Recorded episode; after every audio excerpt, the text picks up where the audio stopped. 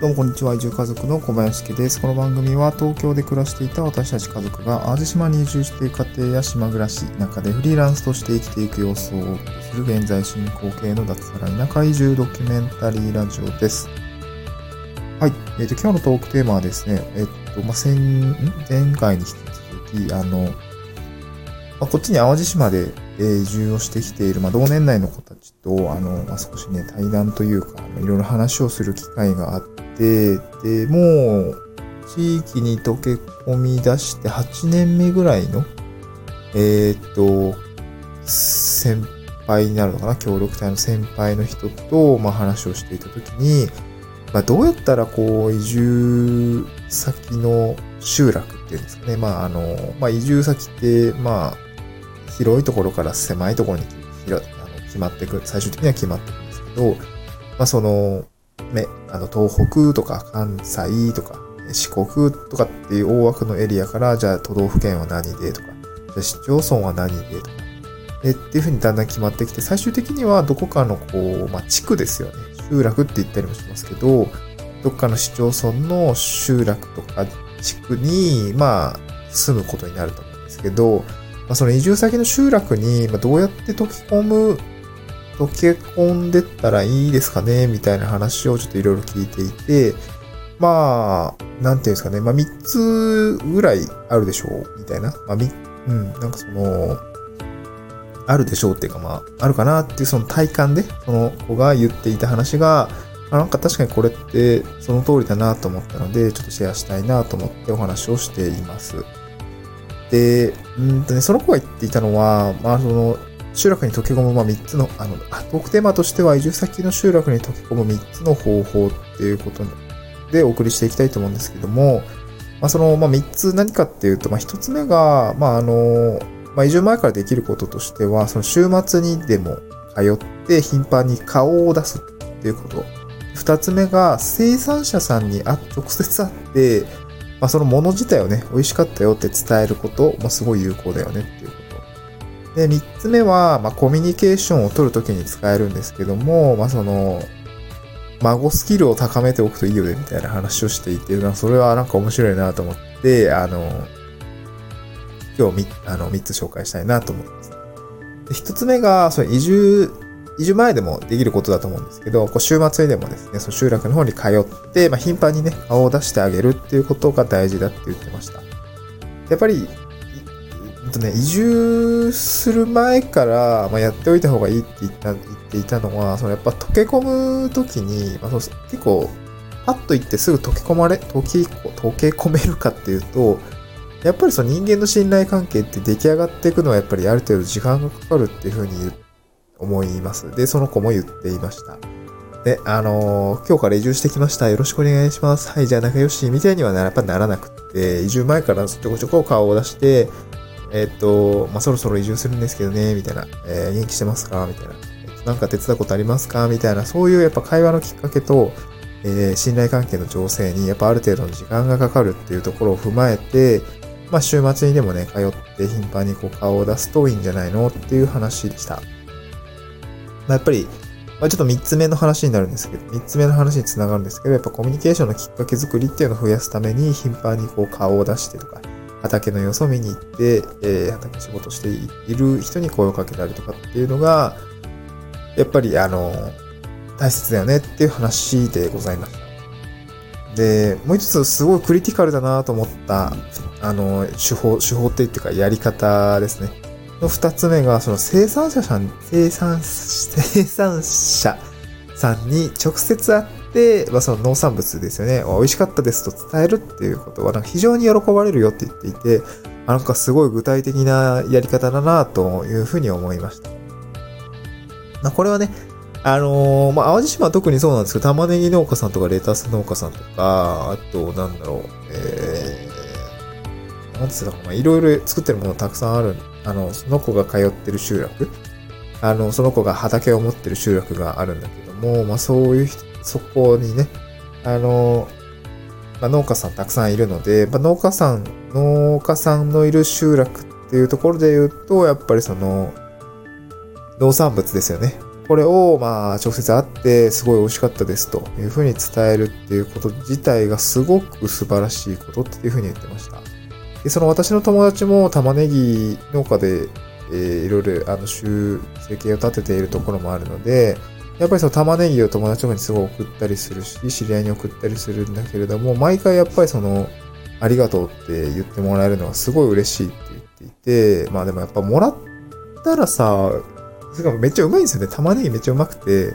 で、私もその子から玉ねぎもらって、すごい美味しく食べてるし、その私も、え私の友達に紹介をして送ったりとか、今、新潟の友人に送ったりとかをして、あ、その子はそれでカレーを作って送り返すねって言ってたんだけど、あの、カレー屋さんになるって言ってたんで。うん。で、なんかそういうコミュニケーションの取り方っていうのは、なんかすごく生産者さんにとってはすごく嬉しいことっていうふうに言っていました。まあ今ね、もう農家さんも顔が見える方って多いと思うんですね。産直に行っても、まあ朝市とかに行っても、まあ誰々さんが作ってる何々ですみたいな、今ね、伝え方をしていたりとかするので、まあ、あの、どこどこ町の、えー、〇〇さんが作ったっていう情報がね、えら、あの、まあ現地であれば特に入手しやすいかなと思うので、まあそういうところを見て、まあお礼を言いに行くっていうのはすごく効果的かなというふうに感じました。はい。まあ私もね、あの、お裾分けをもらったりして食べ、あの、もらって、あの、集落の方から、まあ、空豆もらったりとか、玉ねぎもらった時には、まあ、調理したものをね、あの、写真で送ってうまかったですって言っても、またすごいいっぱいもらえるとかね、あの、やっぱ嬉しいのかなというふうに思いますし、私も農家だったら絶対そんなの嬉しいなと思うので、まあ、やってみるのがいいのかなというふうに思います。最後3つ目ですね。これはコミュニケーションの取り方なんですけども、うん、まあ、人その、僕が言ってた孫スキルってのを高めるっていうのはすごいいいなって、いいキャッチーなこあの回答だなというふうに感じました。孫スキルって何かっていうと、まあ、田舎の集落のおじいちゃんおばあちゃん、もうだいたいね、60から70、元気な方だと80ぐらいでも、まあ、全然畑で仕事してたりするんですけど、やっぱそういう世代の方からすると、まあ、私30になっちゃいましたけど、まあ、20代とかって、孫なんですよね。もう孫レベルの世代で、まあ、若い移住者の方であれば、その若いってことだけで孫スキルはもう大体高い。まあ、可愛かったりするし。で、まあ、20代は孫みたいなものだから、それだけでもいいんだけども、もっとね、こう、孫スキルを高めるために、やっぱりコミュニケーションを取るっていう、あの、コミュニケーションの仕方仕方ですね。まあ、あんまりこう、かしこまらないのがいいんじゃないかって言ってましたね。こう、親しみを持って接して距離を詰めてあげると、すごく喜ばれるよって言ってました。それってじゃあどう、深掘りするとどうどういう感じなのかって言ったら、まあ、これはまあ、賛否両論、賛否両論あると思うんだけどね、すぐタメ口聞けるような愛らしさみたいなあると、すごい可愛がられたよって言ってましたね。うん。まあ、それ それは、礼儀とかちゃんと踏まえた上での、こうね、ことだとは思うんだけれども、やっぱ距離感っていうのを、まあ、あんまかしこまりすぎず、うーん、なんかこれってどうなの？みたいな、そういう感じの多分コミュニケーションの仕方は、あ意外と、あの、ね、いえ、もうなかなかこう、7 70、80になってくると、なかなか新しいね、出会いとかもないと思うんですよ。そういう中で親しみを込めてコミュニケーションを取ってくれる孫たちみたいな人たちっていうのは、まあ移住者ですけど、すごくね、なんかこう嬉しいと思うんですよね。で、まあこれはなんか、ノウハウみたいなところだと思うんですけど、コミュニケーションを取るときにあの使えるかなって思う、まあ一つやり方があって、で、地域の方とか集落の方ってやっぱりシャイな方が多かったりとかしたりとか、なんかこれはすごいいいたていい例えだったんですけど、まあね、その、なんか会話の場面があったときに、まあ、そのカメラが回っていると話せないけれども、まあ、カメラ止まって回っ、カメラ止まった後、裏側でめっちゃ喋る人いるよね、みたいな話をしていて、あ、確かにめっちゃわかるなと思って、なんかそういう感覚がなんかあるみたいで、かしこまった場だとやっぱ全然 喋れない。なんか、うーん、なんていうんだ公にセッティングされた場だとやっぱり話しづらかったりするから、そやっぱ終わった後に裏側で、えー、コミュニケーションを取っていくっていうところの感覚に近いんだけど、そのコミュニケーションはそのアイスブレイクから入って、で、ポイントとしては、その田舎の集落の人が絶対に答えに窮しない質問から入って、あの、会話のキャッチボールを、まあ、近い距離からしていくといいですよっていうふうに言ってましたね。その子は、えー、っと、まあ、なんか、まあ、普通にね、まあ、まあ、営業さんだったっていうのもあるんだけども、その経験からその天気の話とかは、まあ、絶対ね、あの、まあ、答えを返せないってことはないと思うから、あの、そういうのもいいって言ってたし、で、自分が少し農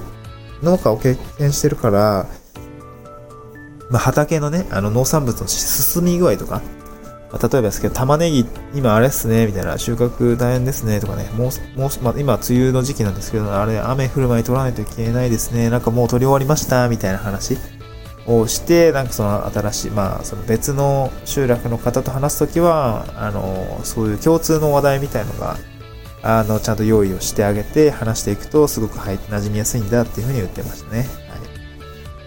まあ、普通に、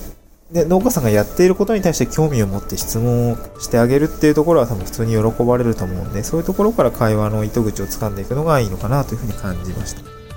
はい。まあ、今日はですね、その移住前から、あのー、まあ、できることと、あのー、まあ、コミュニケーションの仕方っていうところで、移住先の集落に溶け込み、3つの方法っていうことで、ない、あの、お送りをさせていただきました。何か参考になれば幸いです。また次回の収録でお会いしましょう。バイバーイ。